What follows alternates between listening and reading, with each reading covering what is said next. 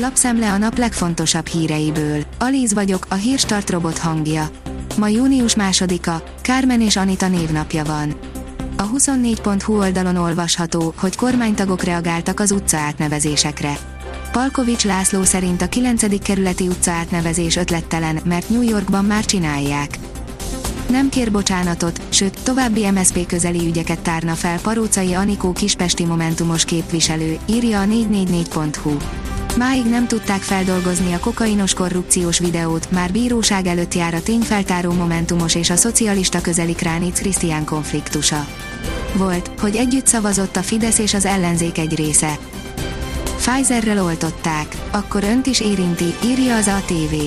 A tavalyi év decembere óta hazánkban is használt koronavírus elleni oltóanyag hatékonyságát klinikai vizsgálatok támasztják alá.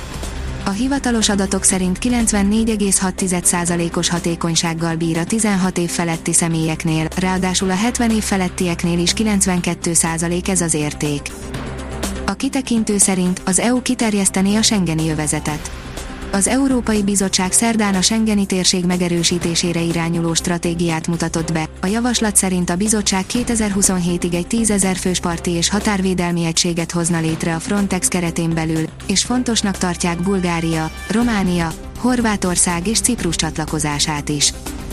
Megtudta az igazságot, majd kilépett a BLM egyik vezetője a szervezetből, írja a Demokrata rájött, hogy a BLM nem segít abban, hogy ugyanolyan sikereket érjenek el a fekete bőrű gyermekek és közösségeik, mint amit ő elért. A napi.hu szerint veszélyben az OTP-s bankszámlák, figyelmeztetést adott ki a bank.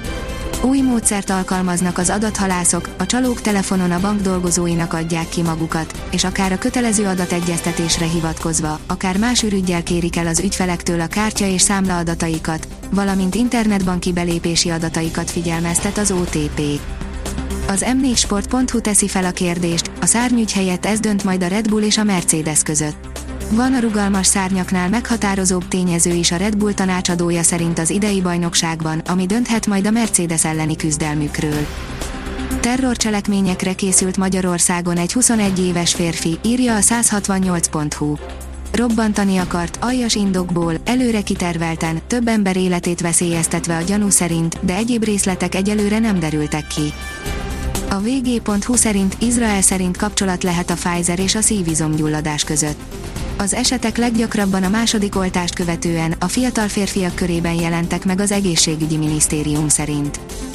Konkrét koncepció nélkül választotta ki új edzőjét a Real Madrid, írja az Eurosport. Rengeteg név felmerült, és nagyon különböző szakemberek. Ezen a téren persze sosem a megfontoltságáról volt híres Florentino Pérez. Megint mély repülésben a török líra, fordult a forint is, írja a privát bankár.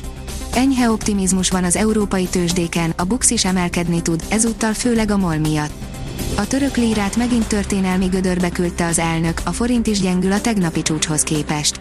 Kellemes meglepetést okozott a Zoom videó, Elon Musk pedig újra rángatja az egyik kriptodevizát. Az m4sport.hu írja, UEFA főtitkár, ki lehet rúgni a BL-ből a Reált, a Barcelonát és a Juventus-t. A szakadárklubok játékosainak EB szereplése viszont nincs veszélyben. A vezes szerint F1, a Mercedes már is nyafog Azerbajdzsán miatt. Toto Wolf csapatfőnök szerint a bakui pálya nem kedvez a Mercedes autójának. A kiderül oldalon olvasható, hogy 29 fokig melegszik az idő a hétvégén. A déli megyékben lesz a legmelegebb a hétvégén. Szárazabb, nyugodt napok elé nézünk, majd vasárnaptól már ismét kialakulhatnak zivatarok, mozgalmasabb, felhősebb idő jön. A Hírstart friss lapszemléjét hallotta. Ha még több hírt szeretne hallani, kérjük, látogassa meg a podcast.hírstart.hu oldalunkat, vagy keressen minket a Spotify csatornánkon. Az elhangzott hírek teljes terjedelemben elérhetőek weboldalunkon is. Ha weboldalunkon hallgat minket, az egyel korábbi adás lejátszása automatikusan elindul.